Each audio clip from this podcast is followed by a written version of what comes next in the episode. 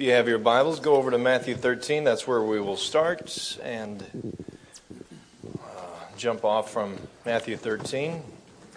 Scripture that Patrick read for us this morning about this kingdom of heaven comparison that Jesus makes about a man who sowed some good seed in a field.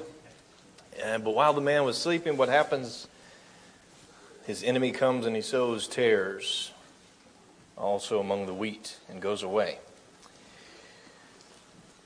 God kind of gives you his plan and the enemy's plan in this little parable. Here's my plan. I'm, I'm going to sow good seed in the field. Here's the enemy's plan. He's going to come and he's going to sow tares among the wheat, and you can't tell the difference.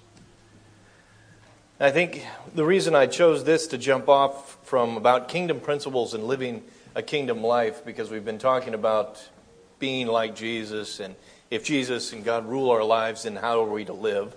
Then verse 30, when he says, Allow both to grow together until the harvest, and in the time of the harvest, I'll say to the reapers, First gather the tares, bind them in bundles, burn them up, but gather the wheat into my barn.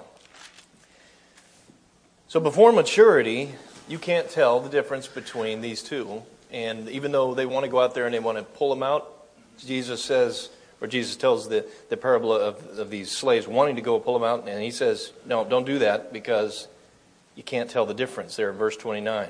While you're gathering up the tares, you might root up the wheat at the same time. Mm-hmm. Leave them alone. When they come to maturity, God will separate them out.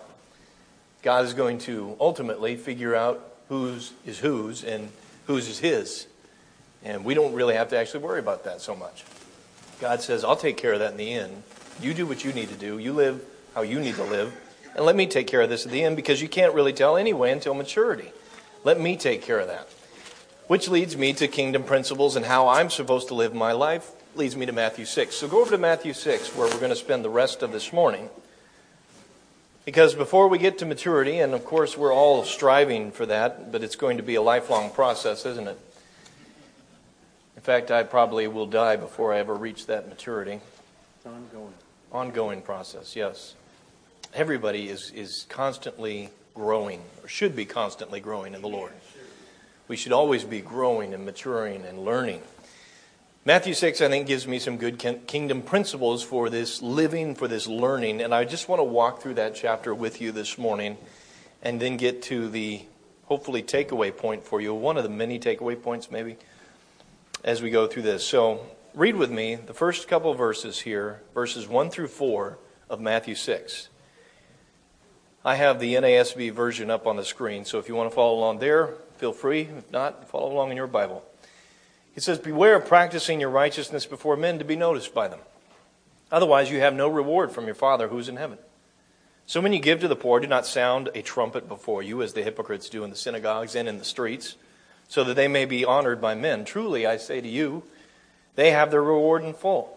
But when you give to the poor, do not let your left hand know what your right hand is doing, so that your giving will be in secret, and your Father, who sees what is done in secret, will reward you.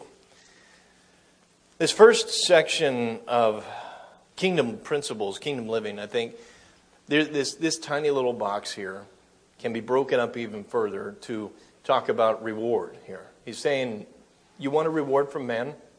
Well, here's how you do it give in the streets and trumpet it, make sure everybody knows how much you're giving, and you'll get a reward. It'll be from men, and you'll get it almost immediately, but that's all you're going to get. You want a better reward? Don't worry about the praise from men. Don't even worry about what your right hand is doing, your left hand is doing. Just give in secret. Because who are you really trying to impress here? Well, the person I'm really trying to impress with my kingdom life is who? Fill in that blank for me. God, Christ. I'm not trying to impress Carl. I can't impress Carl anyway. I've tried so many times. I can't impress him. But even if I could, it doesn't do me any good, does it? Maybe briefly, Carl might like me a little bit more. But that's all I get. That's my reward right there. But when I am giving in secret, and I'm doing what God is saying here, when I am learning and, and, and living a life that is, is giving to God and saying, I don't really care about my reward here on earth, what I'm doing is I'm laying up treasures in heaven, then my reward is going to be from God. And, and this first section here kind of gives me an outward sign here of this is a, an outward principle of kingdom living because I'm giving. And he says, don't give, you know, and trumpet it. So I'm, I'm, I'm giving outward here of myself. I'm giving something to the poor, someone who needs some help here, just to boil it down to something simple. I'm giving to the poor. It's an outward thing that I'm doing in my kingdom principle life. But if I do it for your praise, I've got my praise and that's it. But if I do it for God's praise, then that kind of praise lasts eternally. And it actually benefits me spiritually. The kingdom principle here for me is this outward show of, of doing something good. You don't necessarily need to know that I did something good. I could do something good in secret because I'm not really up for your review. I'm up for God's review. When we hand those little, like those little bags that we have here, those blessing bags, when you give those to somebody on the street corner, nobody else needs to know about it. If, if we do, if we find out about it, great. But, but that's not why you're doing it. You're doing it to bless that person. And that kind of a blessing, it pays twofold. Number one, you bless them, but you're also being blessed by that giving. And God sees what you do. God sees you living this, this kingdom life. So there's an outward part of this kingdom principled life where we're going to be out in the world. We're going to be giving. We're going to be, be working. We're going to be dealing with people. And God says, here's how you live a kingdom principled life in your giving, in your, in your service to others here. Don't do it for the praise of men, do it for me. Here's the second half, a more upward view. Now listen to these. In the 5 through 6 and 7 through 15, I see an upward view here of our principled kingdom life. He says, When you pray, you're not to be like the hypocrites, for they love to stand and pray in the synagogues and on the street corners so that they may be seen by men. Truly I say to you, they have their reward in full. Now that's similar to the admonition he just gave, isn't it? So even in this upward motive of, of kingdom life, because I'm, I'm praying to God, so I'm, I'm focusing upward, or I should be. In this upward focus, this person is, is not completely upward focused, they're outward focused at the same time. So I'm pretending to be upward focused, or I'm, I'm confusing my upward focus with your praise. And this person's going to get, like you said before, with the money, you're going to get your reward in full. And if you're praying for the praise of men, you're going to get your reward in full again. Truly, I say to you, they have their reward in full. But you, when you pray, go into your inner room, close your door, pray to your Father who's in secret, and your Father who sees what is done in secret will reward you. Again, a similar idea of the outward or inward here and upward. So, this is, this is not giving to the poor here, so I'm, I'm not necessarily showing it off here, but here you can show off something that should be pretty simple and pretty personal between you and God praying.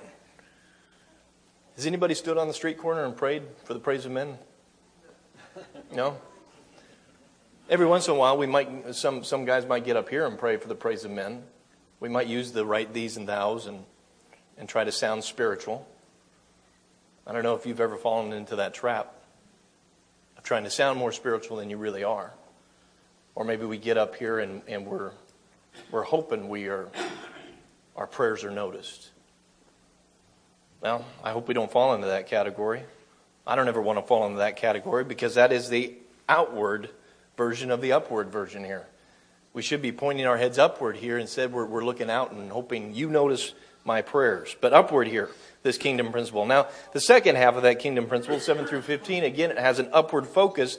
But notice now he shifts to, before he says, okay, you either get this or this. You've, you've had your reward in full, or you will be rewarded by our Father. And here he brings in the rewarder himself. And when you're praying, do not use meaningless repetition as the Gentiles do, for they suppose that they will be heard for their many words. So do not be like them, for your Father knows what you need before you ask him. Pray then in this way. Our Father who is in heaven, hallowed be your name. Your kingdom come, your will be done on earth as it is in heaven. Give us this day our daily bread, and forgive us our debts as we also have forgiven our debtors. Lead us not into temptation, but deliver us from evil. Yours is the kingdom and the power and the glory forever. Amen. For if you forgive others for their transgressions, your heavenly Father will also forgive you. But if you do not forgive others, then your Father will not forgive your transgressions. When you look at that, that section there, when you when you look at what the center of this is, I think the center of this section is when he says, Give us this day our daily bread. He's talking about prayer. He's talking about the Father knows what you need before you even ask Him. He's talking about being rewarded. The Father will not forgive your transgressions if you don't forgive others. The center of this is that please sustain me with, with you. I'm going to require and, and rely on you for my everyday needs. That's what you're saying here in, in the middle of this section. But what's also in the middle of this section is the bread of life and the bread that the bread of life gives. The sustainer and the, the, the bread himself is in this, is in this section here. So, this upward focus, this, this section of 7 through 15, he's saying, Here is your upward focus, here is your reward, and here is the one who rewards you. I am the bread of life, and I'm going to give you what you need every day. Don't look to men for praise for what you need. Don't look outside of me for what you need. I am the one that you need, and I am going to sustain you every day. So we can have the outward focus, we can have the upward focus, and then he shifts here, I think, along that same line of thought from Matthew 16 through 18, and he goes to another focus. He says, Whenever you fast, do not put on a gloomy face as the hypocrites do, for they neglect their appearance so that they will be noticed by men when they're fasting. Truly I say to you, they have their reward in full. Again, a similar thought. But when you, when you fast, anoint your head and wash your face, so that your fasting will not be noticed by men, but by your Father who is in secret. And your Father who sees what is done in secret will reward you. Now, here's an inward, more inward focused kingdom principle.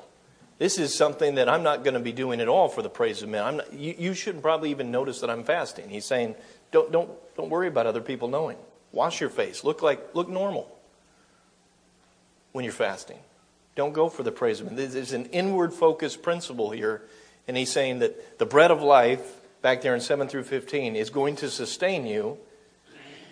Don't look for the outward praise again of men. Look for the inward praise of God and His sustaining you and His rewarding you. And notice that, that in both sections, the 1 through 4, and then this section 16 through 18, he mentions a lot about rewards.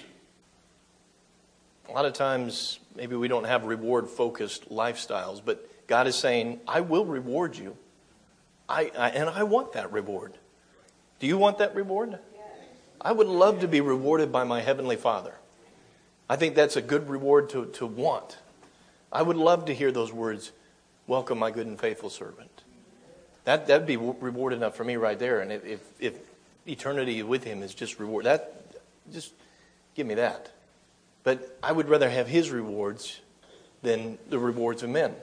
And that's what he's saying here. Look, uh, 1 through 4 and then 16 through 18, there's rewards here. And right in the middle of that section is the one who rewards you, the one who sustains you. This is the one who gives you those two things. But you can either have an outward focus in your reward or you can have an inward focus in your reward. One is going to pay dividends and one is going to pay quickly and then have a stopping point. That's a principle of kingdom living. So when you take all of those things in there and, and you say, okay, well, 1 through 18, he's talking about rewards. He's talking about inward and outward focus of rewards. And he's talking about himself being that bread, the daily bread, and the one that will sustain us. He's the one that gives us those rewards. The rest of that chapter, I also see him saying, if you want to live a kingdom principled life, here's some other things. Here's some ways to focus on the inward me focus, Jesus focus, God focus, and to stop focusing on the outward. Here's the A, B, A, in my opinion, here. The rewards outward, rewards inward, and our daily rewarder and sustainer upward in that middle section. He's trying to get us to see Him. Always. We always need to see Jesus. At Hebrews chapter 12, right? The author and perfecter of faith. We have our eyes fixed on Him, who has led the way, that pioneer of faith. This is the one that we fix our eyes on. And here again, he says, Here's how you fix your eyes on me. Here's how you live, live a kingdom principled life. 19 through 21. Don't store up for yourselves heaven treasures on earth, where moth and rust destroy, where thieves break in and steal, but store up for yourselves treasures in heaven, where neither moth nor rust destroys, where thieves do not break in or steal, for where your treasure is, what? There's your heart. Pretty simple. He's saying, Kingdom principle here is you have a single heart, a single purpose heart for me. A single heart for me. You don't divide your heart up into whatever here is that, that you find fascinating. You don't lay up your treasures here because they will go away, or you will go away before your treasures have a chance to go away. Like that rich man building those barns. He dies, it's still there, but he, he doesn't benefit at all from it. What good does it do him? You fool. Single heart. Jesus is saying in this principle of kingdom living, you have a single heart. How many of you have a single heart for Jesus? Have one purpose for him. Aren't divided by entertainment or family or friends or anything else getting in the way of Jesus. I am singly purposed for you. I have a desire for you, period. We need to have a single heart in this kingdom principled life. The second thing here is goes on and says 22 and 23 the eye is the lamp of the body. So if the eye is clear the whole body will be full of light. But if your eye is bad your whole body will be full of darkness. If the light that is in you is darkness how great is the darkness? Single heart and single vision. What do i see? What do you see we see jesus we see god a kingdom principled life a life lived by kingdom principles has a vision that sees that author and perfecter of faith, who's watching the pioneer of our faith go before us and move before us and lead the way. That's that single vision that Jesus is talking about. And here's a big one 24 through the end of that chapter. No one can serve two masters, for either he will hate the one, love the other, or he will be devoted to the one, despise the other. You cannot serve God and wealth. For this reason I say to you, do not be worried about your life as to what you will eat, what you will drink, nor for the body as to what you will put on. Is not life more than food and the body more than clothing? Look at the birds of the air, that they do not sow, nor reap, nor gather into barns, and yet your heavenly Father feeds them. Are you not worth more than they? And you, of who and who of you could be, be worried, being worried can add a single hour to his life? And why are you worried about clothing? Observe how the lilies of the field grow. They do not toil, nor do they spin. Yet I say to you that not even Solomon in all of his glory clothed himself like one of these. But if God so clothes the grass of the field, which is alive today and tomorrow is thrown into the furnace, will he not much more clothe you? You of little faith. Do not worry then, saying, What will we eat, or what will we drink, what will we wear for clothing? For the Gentiles eagerly seek all these things. For your heavenly Father knows that you need all these things. But seek first his kingdom and his righteousness, and all these things will be added to you. So do not worry about tomorrow, for tomorrow will care for itself. Each day has enough trouble of its own. Isn't that the truth? Uh, Portia was asking me today how my week was, and I, I kind of answered her with a, eh, you know. And I, she kind of nodded knowingly. We kind of, you, you, know what, eh, kind of a eh, week. I'm glad this week's over, and I'm looking forward to a, a new start. I want to kind of get on with, because last week was, eh. Every day has enough trouble of its own. That is so true. I don't need to cause any more trouble then is already going to come around the block, you know. Day has enough trouble of its own. This is Jesus saying you need to be of single service and single thought here. Single service and single thought. You can't serve anybody else here. You either serve me or you serve wealth or you serve this or you serve that. But you don't serve me and that. You've got to make a choice. We have to make a choice in the kingdom life to serve God and God only to walk with Jesus and walk with Him only. There's no back and forth here in, in, in, this, in this life. He's saying this single service that I'm asking you to do is, is paramount and it's doable, but I need you to commit to me and thought. He says, Don't worry about these things. Don't worry about this or that. Don't, don't worry about these categories of things. I want you to be focused on me and let me take care of the incidentals around you, which happen to be essentials around you.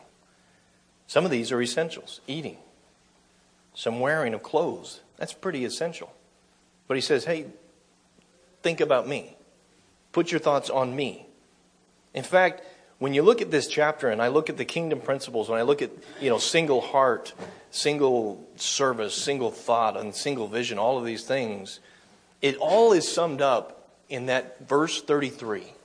When you get down to verse 33, this is Jesus kind of summing up the entire chapter of outward and upward and inward thought single heart, single vision, single service and thought. And he's saying to the to the everybody here, this is this is the single purpose here. Seek first his kingdom and his righteousness, and all these things will be added to you.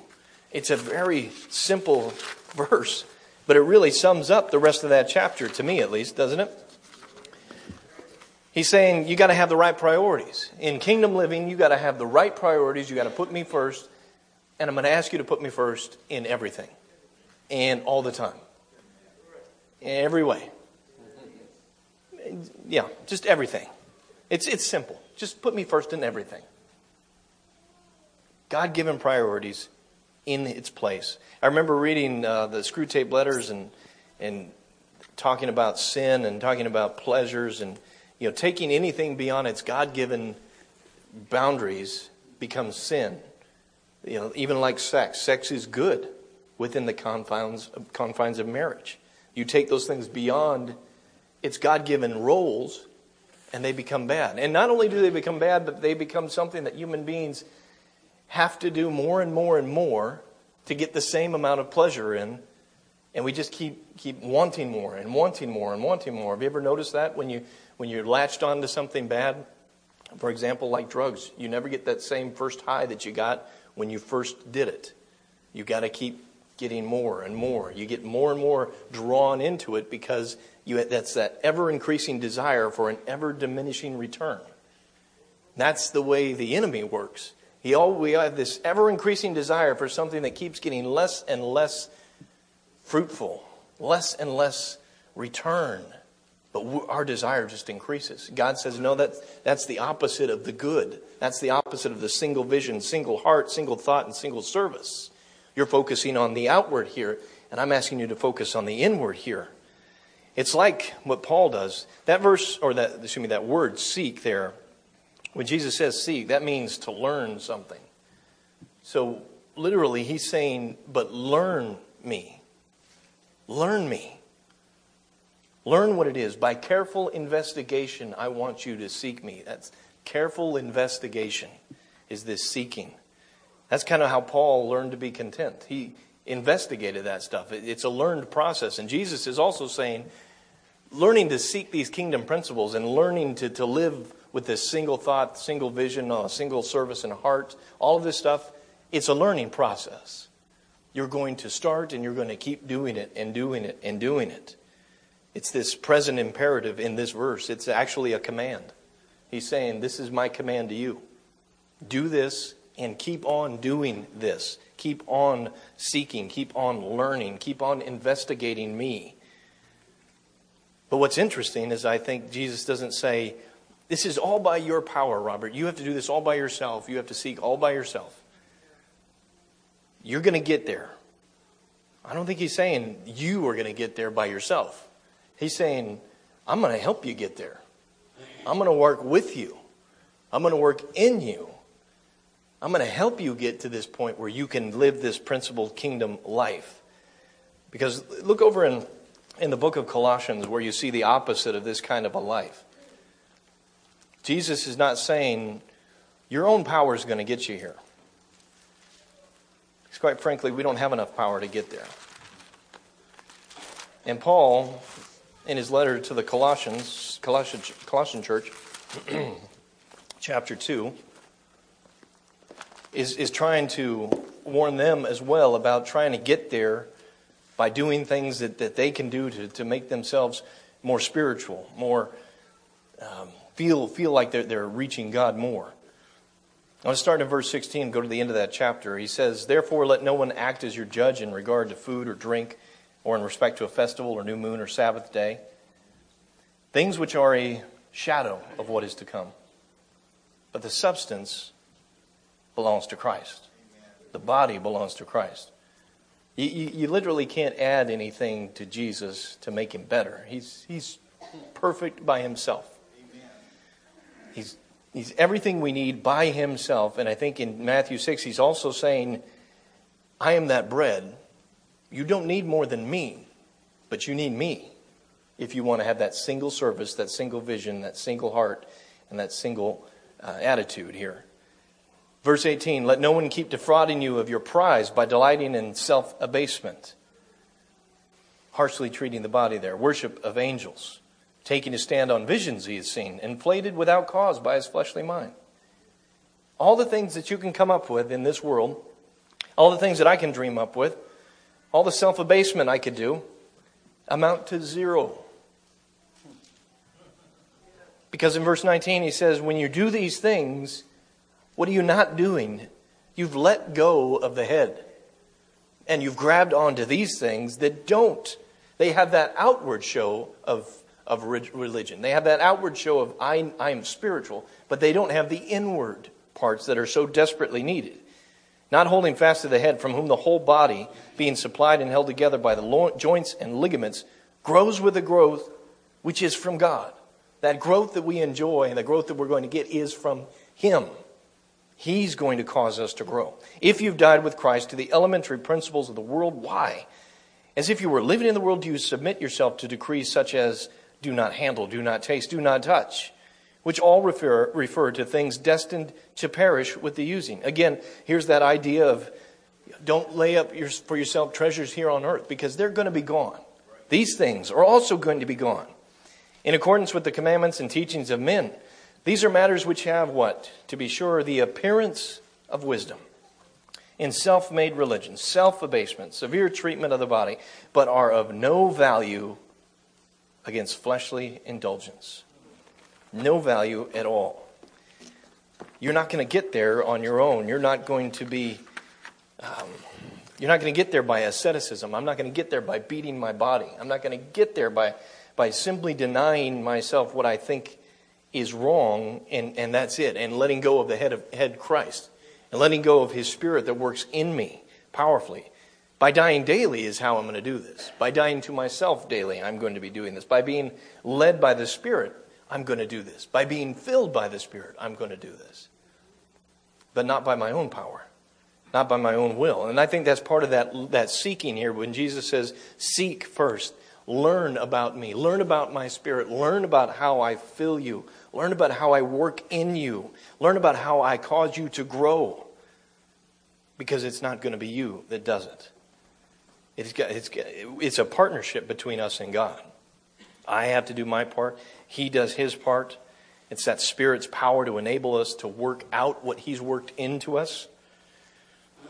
And that chapter 6 there, 25 through 34, notice that there are two real big things here that he's contra- con- contrasting and comparing here. He says that the Gentiles do this, they, they seek after these things. Don't be like the Gentiles in verse 32. They eagerly seek these things, but your heavenly Father knows the things. He, he, so often he contrasts two things the broad way, the narrow way. There, there's so many two things in here. He's saying you can, you can go this way or you can go that way. The essentials of life, you can pursue those. You can pursue cars and, and well, they weren't pursuing cars. We could pursue those things. You could pursue clothing. You could pursue wealth back then. Or you could pursue kingdom things. And I think Jesus is saying, I'm going to draw a line here between essentials here and the essentials of the kingdom. Which, I don't know, does, it, does, does that strike anybody as, as unfair? Because I should be clothed. You should be clothed. But should I pursue those things with a passion that, that rivals my passion for God? He says, No, you don't pursue those things like that. Even Solomon, like he says, in all of his glory, did not clothe himself like one of these. All the wealth that Solomon could, could get didn't amount to anything in reality. In fact, I, I like the, the comparison there. Go over to 1 Kings chapter 5 and look at Solomon for a second. You're talking about contrasting these two things. 1 Kings chapter 5 and verse 12, I think it's.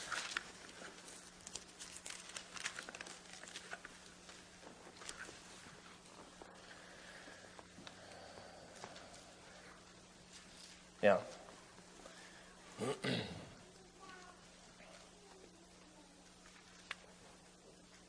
First Kings 5:12 and the Lord gave wisdom to Solomon just as he had promised him and there was peace between Hiram and Solomon and the two of them made a covenant the Lord gave Solomon the wisdom that he asked for Solomon could have asked for what else Sure could have asked for riches could have asked for but the beauty of what God does with Solomon is is God says that's a great choice I'm going to give you the wisdom. But I'm also going to give you the other things. I'm going to give you wealth. I'm going to give you these things. God blesses Solomon in his, in his choice for wisdom, but then he also says, I'm going to take care of you this way as well. I'm going to bless you with wealth. I'm going to bless you with these things. Be wise enough to take care of them. Be wise enough to do what you're supposed to do. He blessed him in more than one way there. And Jesus says to us, Seek and you will find me. Learn about me. Ask for me to help you become more like me, and I will help you not only in the kingdom essentials, but also in your essentials period. I will be there. I will take care of you. He basically says, Jesus is giving you a principle here that you see throughout the Bible. In fact, let's, let's look at the principle first, and then I'll tell you what that is. Go over to Deuteronomy chapter 4. There's a couple of verses here that I think lead, lead us to the principle that Jesus is saying here in, in Matthew 6. Deuteronomy 429.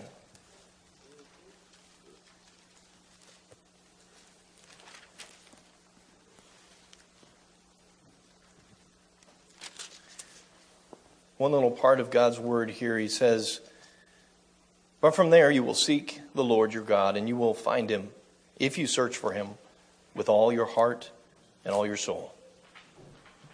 They're going to seek God. He says, if, if you seek me, you'll find me. If you seek me with all your heart and soul, I'm there. Uh, you'll find me. Now go over to First Chronicles.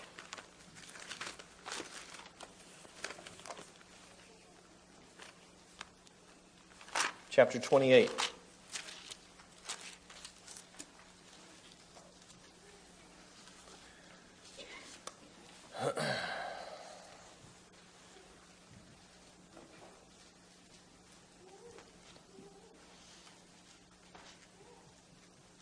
David is talking to his son Solomon, and he says, As for you, my son Solomon, know the God of your father and serve him with a whole heart and a willing mind. For the Lord searches all hearts and understands every intent of the thoughts. If you seek him, he will let you find him.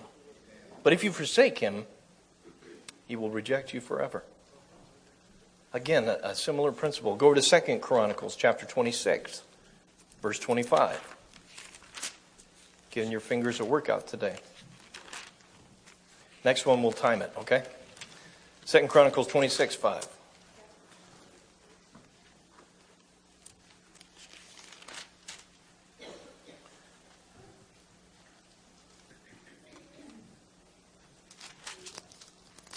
This little king here, 16 years old and 26, he continued to seek God, verse 5, and continued to seek God in the days of Zechariah, who had understanding through the vision of God. And as long as he sought the Lord, God prospered him.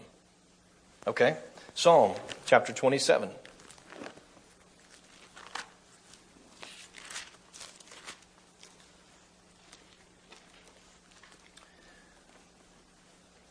And in this one, we're going to start in verse 7.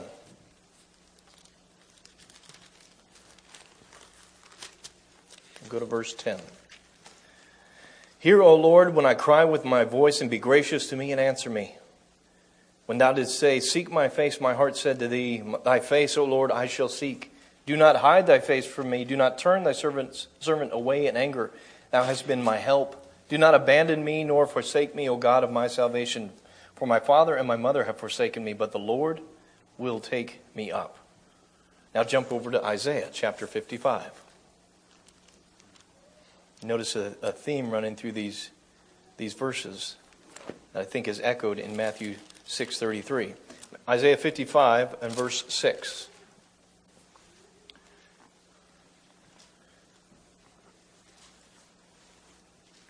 Here, Isaiah talks about the free blessings of God, and in verse 6, he says, Seek the Lord while he may be found, call upon him while he is near. Seek him while he may be found, because there may be a time when he's not going to be found for you.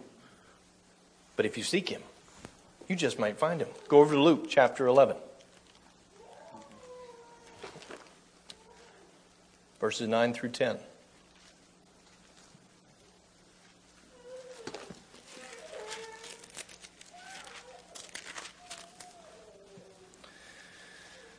Here, Jesus gives them another principle of, of kingdom living. And he says, And I say to you, ask and it shall be given to you, seek and you shall find, knock and it shall be opened to you. For everyone who asks receives, he who seeks finds, and to him who knocks it shall be opened. Now jump over to the last one that I want to share with you Hebrews 11, verse 6. You probably know that one by heart since it's a common one used, right? Hebrews 11:6. In that great chapter that we call a chapter of faith,